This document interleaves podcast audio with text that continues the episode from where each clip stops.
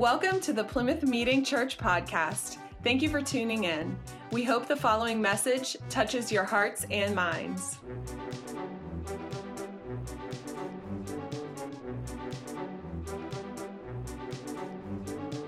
Good morning. Today's scripture reading is from Genesis chapter 2, verses 4 to 17. This is the account of the heavens and the earth when they were created, when the God, Lord God made the earth and the heavens.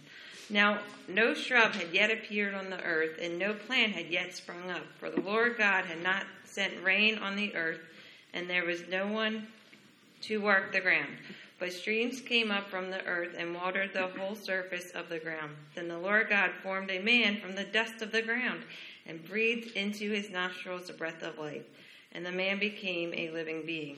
Now the Lord God had planted a garden in the east, in Eden, and there he put the man he had formed. The Lord God made all kinds of trees and trees grow out of the ground, trees that were pleasing to the eye and good for food. In the middle of the garden there were were the tree of in the middle of the garden were the tree of life and the tree the tree of knowledge and of good and evil. A river watering the garden flowed from Eden. From there it was separated into four headwaters. The name of the first is the Pishon. It, it winds through the entire land of Havilah, where this is where there is gold. The gold of that land is good. Aromatic resin and onyx are also there. The name of the second river is the Gihon. It winds through the entire land of Cush. The name of the third river is the Tigris. It runs along the east side of Ashur. And the fourth river is the Euphrates. The Lord God took the man and put him in the Garden of Eden to work it and take care of it. And the Lord God commanded the man, You are free to eat from any tree in the garden, but you must not eat from the tree of knowledge of good and evil. For when you eat from it, you will certainly die. When I asked them to read scripture, their first question was, "Is there any weird names?" Very good. Uh, Batman is one of my favorite comic book superhero type of figures out there. I, I really enjoy the Batman story, some of the like mythology around like Gotham City and all the different characters that are there. Uh, recently, I, I, had Batman Begins on the, the 2005 Warner Brothers film. I can't believe that's almost 20 years old now with Christian Bale as, as Batman. Uh, but there is a scene, it's a rooftop scene. He rescues Rachel and this like little kid, and, and then uh, Rachel, she says, Wait, at least tell me your name. And then Batman replies in his Batman voice, I won't do it here, but it's not who I am underneath, but it's what I do that defines me. So I want you to think about that. Do you agree with Batman? Does that sound right? What you do, how you perform, your achievement, is that what defines you? Are we human beings or human doings? For many Americans, we are saturated with work. Even in retirement, there is a sense of, of activity, like that we are just we're on the go. We're very saturated with, with work. Uh, for some historical context, way back in the, the early days, before America was America, and the Puritans, they were known as not having much fun, and they worked a ton. In fact, Puritans and other, other groups up in New England, the, the New England uh, Congregationalists, they helped uh, carve a pathway uh, they helped develop this so called American work ethic, the values of hard work, perhaps discipline, that, that self reliance, personal responsibility, like, like that got baked in in the early days of, of the American conscience here. These, these are some of the values that helped shape, shape America. And today, I believe it is well documented that Americans work longer hours and we take less vacation days than the rest of the world. We have expressions like this We work for the weekend. We work like a dog. We work our fingers to the bone, and we even work our socks off. Work is even described like a drug. Workaholism. Do we have any workaholics here or recovering workaholics? if we're not careful, work can even consume us. Perhaps you know what it's like to just obsess over your job, your, your work. Even when you're not working, your brain is still thinking about work. And for some of us, whether we absolutely adore and love our job or we're in a, a lousy situation right now and we, we kind of hate it, sometimes it, doesn't matter if you love or hate your job, we're still just stressed out about it. Okay? And then things get really twisted is that this job that we're stressed out about, it, somehow it becomes the coping mechanism for us. We, we soothe ourselves with more and more work. This, this might be a reality for you. That work is the problem and solution to stress. It's a cycle. In fact, Arthur Brooks wrote for uh, the, the, the Atlantic about a year ago. He reports long hours on the job can temporarily ease the symptoms of depression and anxiety, and that there is compelling evidence that some people treat their emotional problems with work. Now, if this sounds good and normal to you, that's a red flag. Okay? This is a problem. It's not supposed to be this way. Work is not work is not a drug. Work is not to be an idol. It's not supposed to be this way. And so, in an effort to talk about Sabbath, we are in a Sabbath series. In an effort to talk about Sabbath rest, we need to talk about work. So, 98% of this message is all about work, but it still fits within the understanding, the overall umbrella category of, of Sabbath. And so it's my goal today to do three main things to give you a vision that work is supposed to be a good thing, but something happened that leads us to this, the second thing we're going to talk about is that sin has messed everything up. And then three, we're going to bring it all to Jesus today. And so let's recap from last week. Please know that Sabbath is God's idea.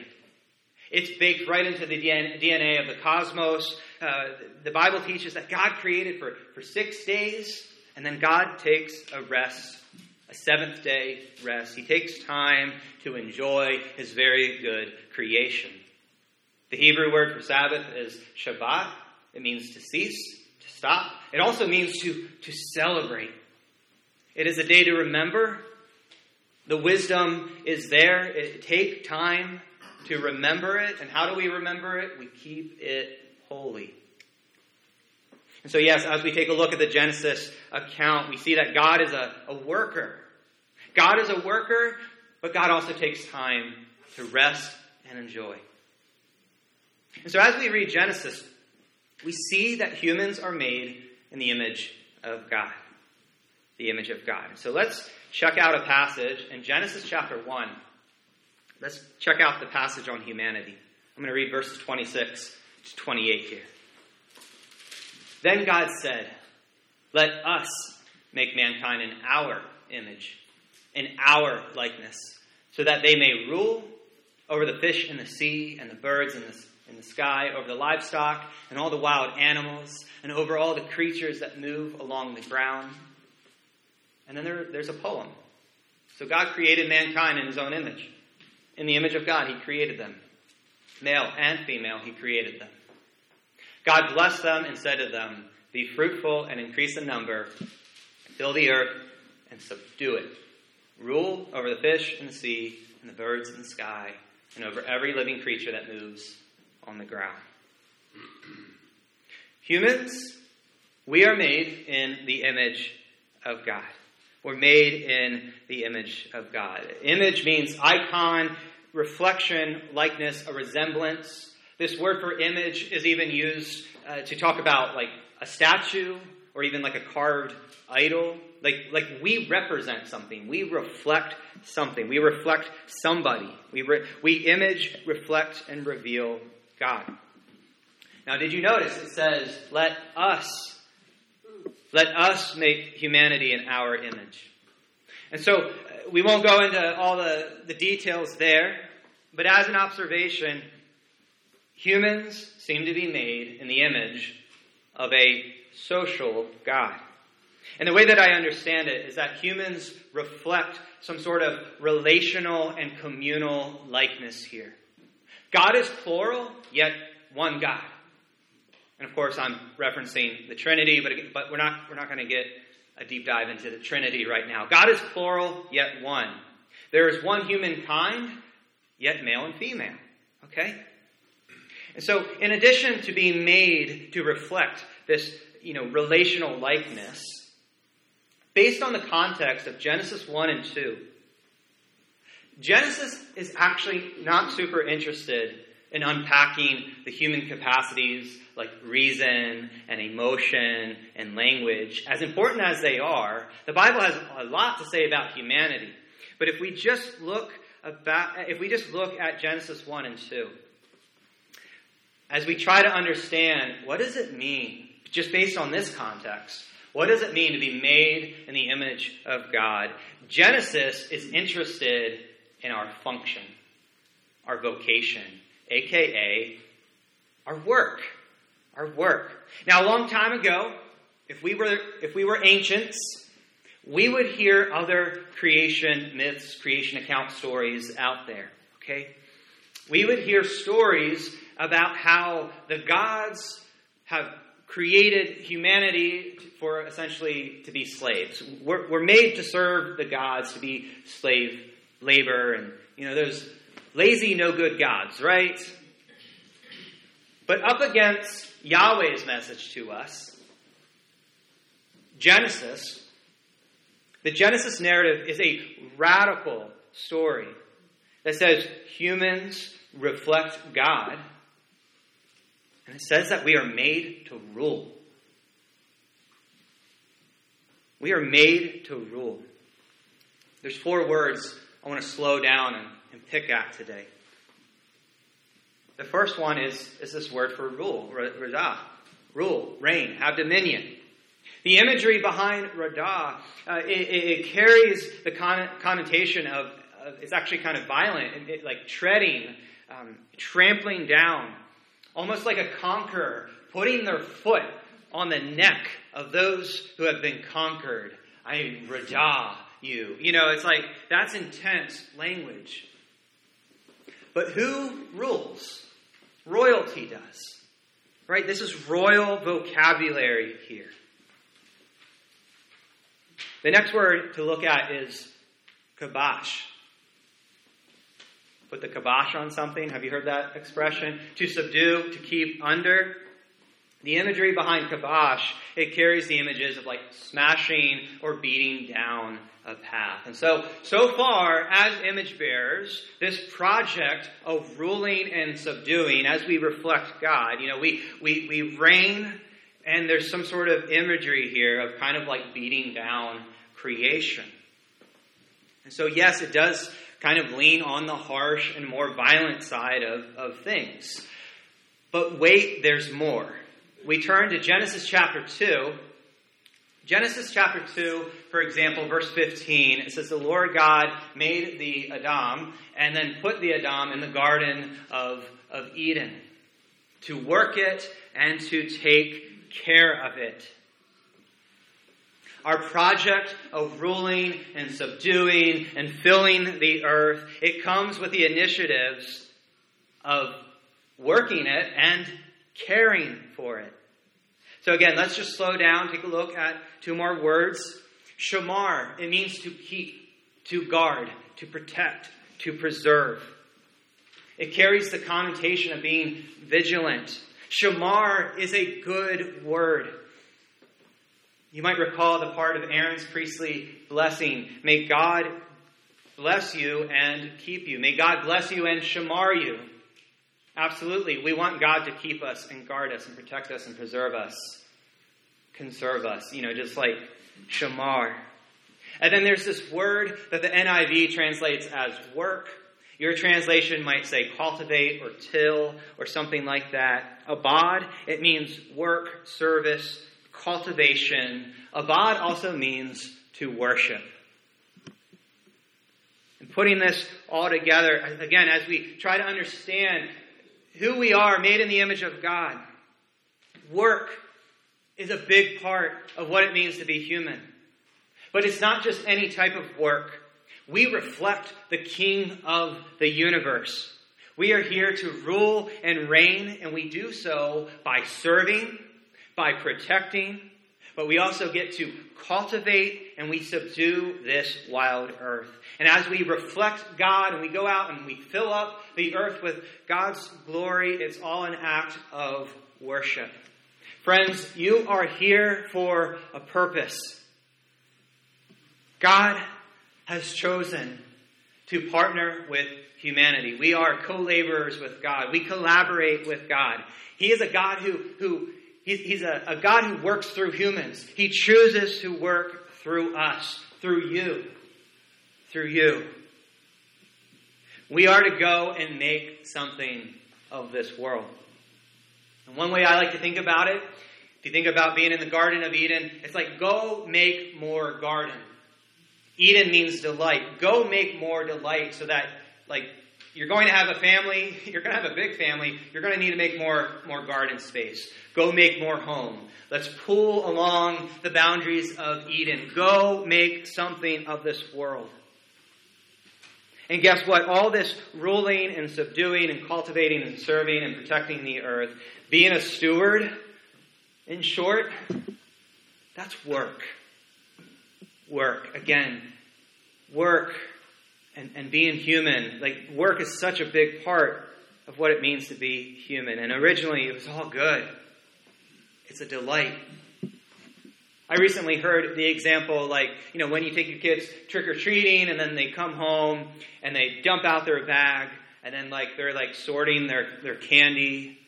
Like they're doing work, but it's like, it's delightful. It, like, like there's a sense of like, yeah, this is mine, and I'm like, I have ownership over it, and I'm taking care of it. This is my candy. I might need to save this, put it in the freezer. You know, like I'm going to eat this now. Like, there, there's a there's a type of work. There's a there's a, a, a freeing, exciting, delightful sense of work that's that's part of who we are as as being human.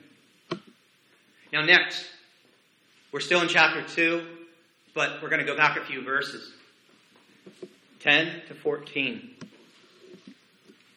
And you just might be thinking, man, Genesis, you had such an opportunity to give us more details on stuff we wanted to know. Like, why did you tell us this? Okay, what we're about to read. Listen in. A river watering the garden flowed from Eden. From there, it was separated into four headwaters. The name of the first is the Pishon, it winds through the entire land of Havilah, where there is gold. The gold of that land is good. Aromatic resin and onyx are also there. The name of the second river is the Gihon. It winds through the entire land of Cush. The name of the third river is the Tigris. It runs along the east side of the Ashur. And the fourth river is the Euphrates. Okay. Why do we have that information? In the land of Eden, there's a garden. Okay, the region is called Eden. And then there's a garden. And there's a river that waters the garden. And the river flows out of Eden and it separates into four into four rivers. Rivers point to fertility. Fertility is life. Rivers point to life. Probably lots of trees. Resources. And did you notice? Okay, this first river, it meanders through a land where there's good gold, aromatic resin, and onyx. Why do we have this? One author points out, and I, and I agree with this author, the earth is loaded with raw materials. If we are to make something of this world, we need to develop the craft of mining and timbering and agriculture and architecture and so on. Doing all of that requires work. I think Tim, Tim Keller's definition is great here. He describes work as this work is rearranging the raw material of God's creation in such a way that it helps the world in general and people in particular thrive and flourish. Work is good. Work means making more Eden, more delight, more thriving. We need people to build homes and highways, and we need farmers and musicians and poets and artists. We need people to make machines, and we need people to, to make clothing and, and sneakers, and we need teachers and cooks and electricians, coffee farmers and baristas. And I just hope you're getting the vision here that originally work is supposed to be a beautiful thing. It's a big part of what it means to be human. We're made to rule and serve in such a way that we make meaningful culture, good and beautiful things. We make something of this world. And again, we reflect God. So, like wherever we go, as we make meaningful culture, we continue to reflect God. We enjoy and reveal God wherever we go, and it's good and beautiful. However, as important as ruling is, as important as our job is, it's not our core identity. When I was born, my parents looked at me and they said, You're going to be named Cameron Lee Smith. Right? Identity was spoken to me. Identity comes from the outside. Okay? Before my identity became an inside reality, it had to come from somewhere. And I believe the same thing is, is true with just our plain old humanness. God is the source of our identity. The ruling that we do does not give us our identity, but the ruler gives us our identity. We just need to be careful on that note. We are made to be with God, to be in relationship with God, to celebrate and enjoy, to simply just be. And you know who did an awesome job modeling this? Jesus. Jesus was so locked in with who he was and what he was supposed to be doing, doing the will of the Father. So, life with God, partnering with God, reflecting and revealing God in the world, being a good steward, making culture, resting with God, taking time to Sabbath and worship God. It's just all so good. Now, next, going to verse 16 and 17 in Genesis 2. God commanded the man, You must. You, you are free to eat from any tree in the garden, but you must not eat from the tree of the knowledge of good and evil for when you eat from it, you will certainly die. Okay, we are meant to do life with God. That's the way it's supposed to be. God invites us to trust Him. Let God be God. We are humans. We're in relationship. We're trusting our Creator. We're walking with Him in the cool of the day. We could eat from any tree, but there's one that is off limits. There's the tree of the knowledge of good and evil. For short, I'm going to call it the tree of wisdom. Okay? Don't eat from the tree of wisdom. There's also a tree of life and a tree of wisdom. Apparently, I guess you could, you could eat from the tree of life if there was something you could eat, but don't eat from the tree of wisdom. Two trees. They both point to what God, only what God can give here. God is the source of life, God is the source of wisdom. Life and wisdom are gifts from God. And you know what? It will be very sad. It will be bad news if we seek life and wisdom apart or outside of relationship with God. And that's what happens in Genesis 3. That is the heartbreaking story of Genesis 3. Humans chose wisdom apart from God. They chose to, to do their own thing. We, we chose to be outside of relationship of God. We did not trust God. We sinned. Sin enters the world. The Bible teaches being independent of God. It leads to ruin, destruction, death. The consequences of sin, death. So sin just wrecks everything. And we won't tell the whole story here. You can read about it in Genesis 3. But sin enters the world, and then God gives a few curses. These are judgments. God curses out the devil, the, the woman, the man, the ground, a few different curses, but I want to focus on Genesis 3. I'm going to read 17 and 19 here. To Adam he said, Because you listened to your wife and ate fruit from the tree about which I commanded you, you must not eat from it. Cursed is the ground because of you. Through painful toil, you will eat food from it all the days of your life. It will produce thorns and thistles for you, and you will eat the plants of the field. By the sweat of your brow, you will eat your food until you return to the ground, since from it you were taken. For dust you are, and to dust you will return. Mic drop. Making more Eden is now painful toil. Thorns and thistles are now going to be in the mix. We have to eat plants from the field. Adam's like, wait, I have to plant potatoes every year? I have to, like, every year, I have to work the field now? We still have the calling of working and cultivating, but now it's just all distorted. And to be clear, work is not the consequence of sin. I don't know if that teaching has ever come across you, your, your discipleship as you follow Jesus. If you've ever heard that, that work is a bad thing, that work is a consequence of sin, no, that's not the case. Again, work is a good thing. It's just now messed up. We've messed things up. Making home is now prone to anxiety and fear. Sin has stolen something from us. And so instead of purpose, we have pain and fear and, and struggle. And, and we're, we're just, we're always worrying, perhaps, that, that we're not going to have enough. The, the scarcity mindset is such a powerful force in our life. And you know, while we might not notice it at first, work and survival, it, it becomes an idol.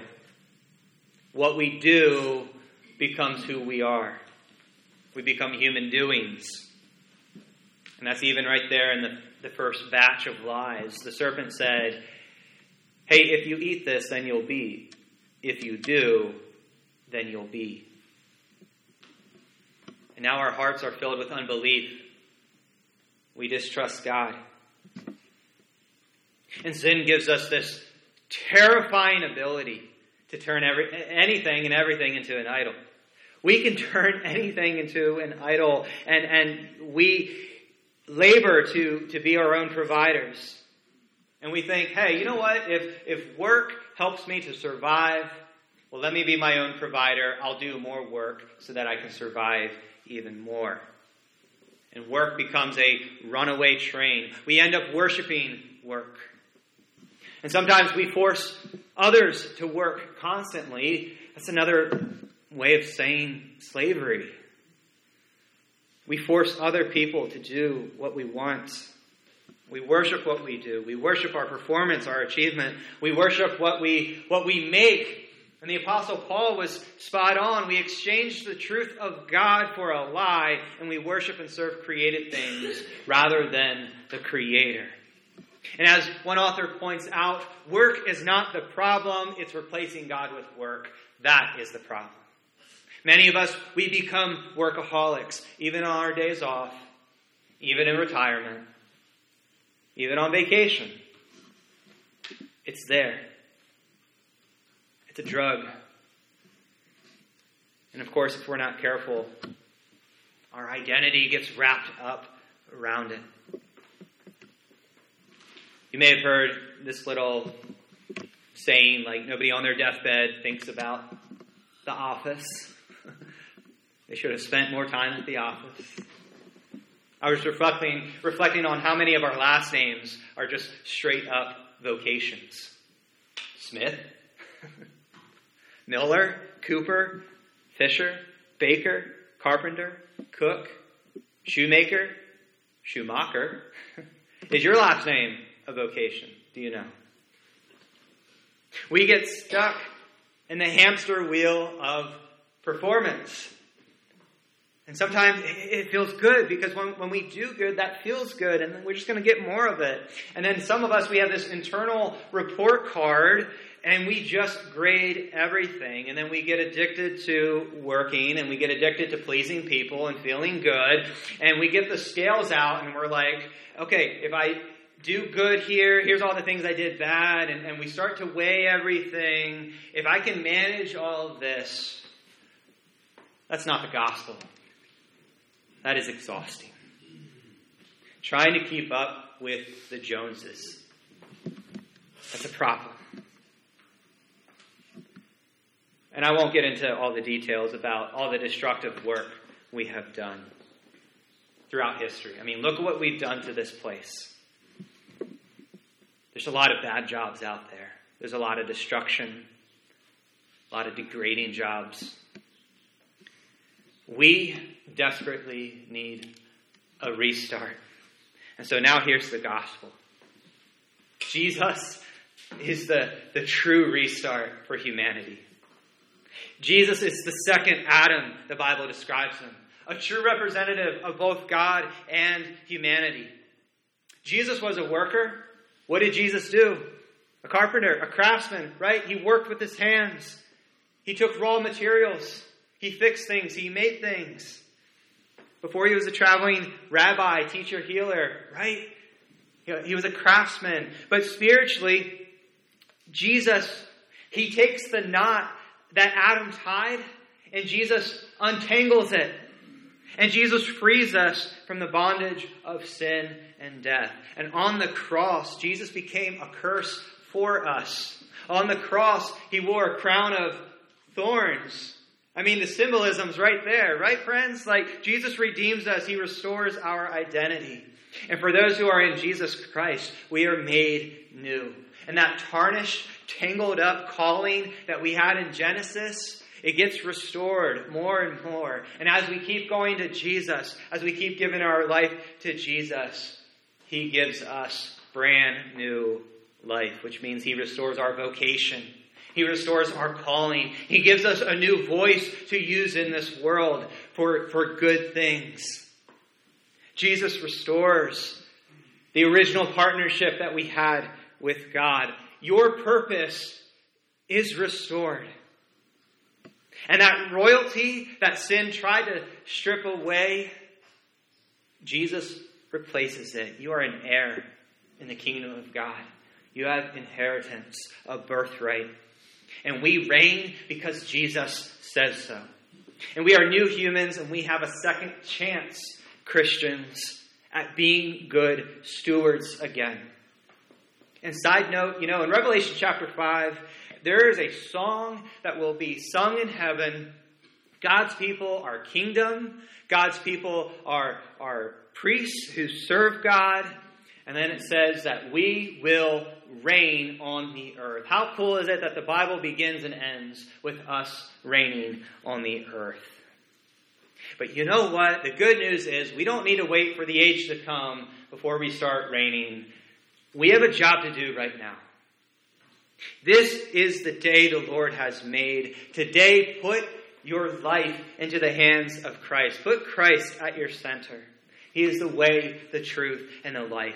And as gospel driven workers, we let Jesus, the author of life and wisdom, shape us how we work. We, how we think about work, how we do our work, how we rest from our work. And this is the point I want to drive at. You know, let Jesus show you the way. What we do for work might not be pretty or fun all the time. But the gospel restores our vision of work. We're made to be stewards, cultivators, to, to shamar, the space that we go into. We do things, all things, for the glory of God.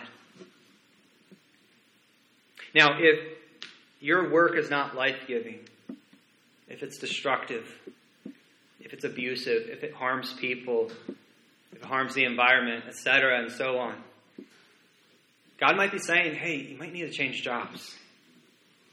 Because there, there's plenty of bad jobs out there. There's plenty of destructive and just degrading jobs out there. The world is filled with bad culture. But the good news is Christians, Christ followers, restored humans, the gospel compels us to go out and make new and good culture. And we do that by repenting and believing the good news, following Jesus, listening for his spirit where we go. And so I invite you into the good news to follow Jesus. Go to Jesus. Let him teach you how to be a good news cultivator, how to honor worship time, how to honor church time, how to honor um, community and, and out time. Let Jesus show you the way. Whatever field or discipline or whatever station in life that you're in, if you're retired, working, a student, wherever you are in life, let Jesus show you the way. Again, we are the restored humanity. We need Jesus shaped technicians, Jesus shaped plumbers, and electricians and painters and so on. We need Jesus shaped parents and grandparents, Jesus shaped lawyers and bankers, Jesus shaped retail workers, Jesus shaped police, firefighters, government workers, Jesus shaped teachers, real estate agents, food service workers, and so on.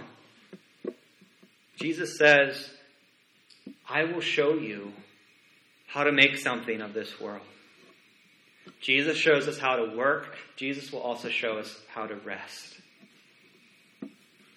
So, as we land the plane now, let us soak up this invitation from Jesus.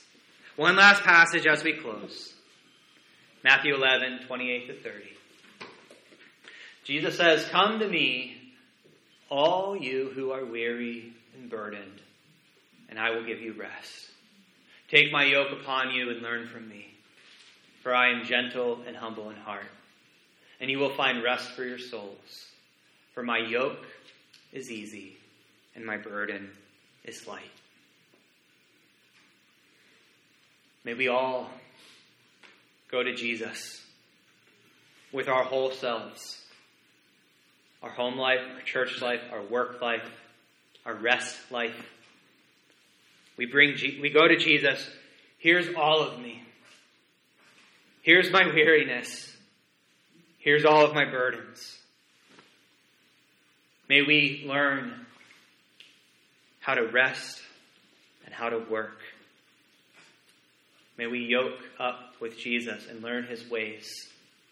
May we learn his rhythms. He is the Lord of the Sabbath. So there's more to say. We're going to continue, continue on next week. But Jesus, He'll show us how to say yes to Him and no to everything else. He will show us the way. And so may we follow the footsteps of our rabbi, the Lord of the Sabbath. Church, go and make something of the world. Let's pray.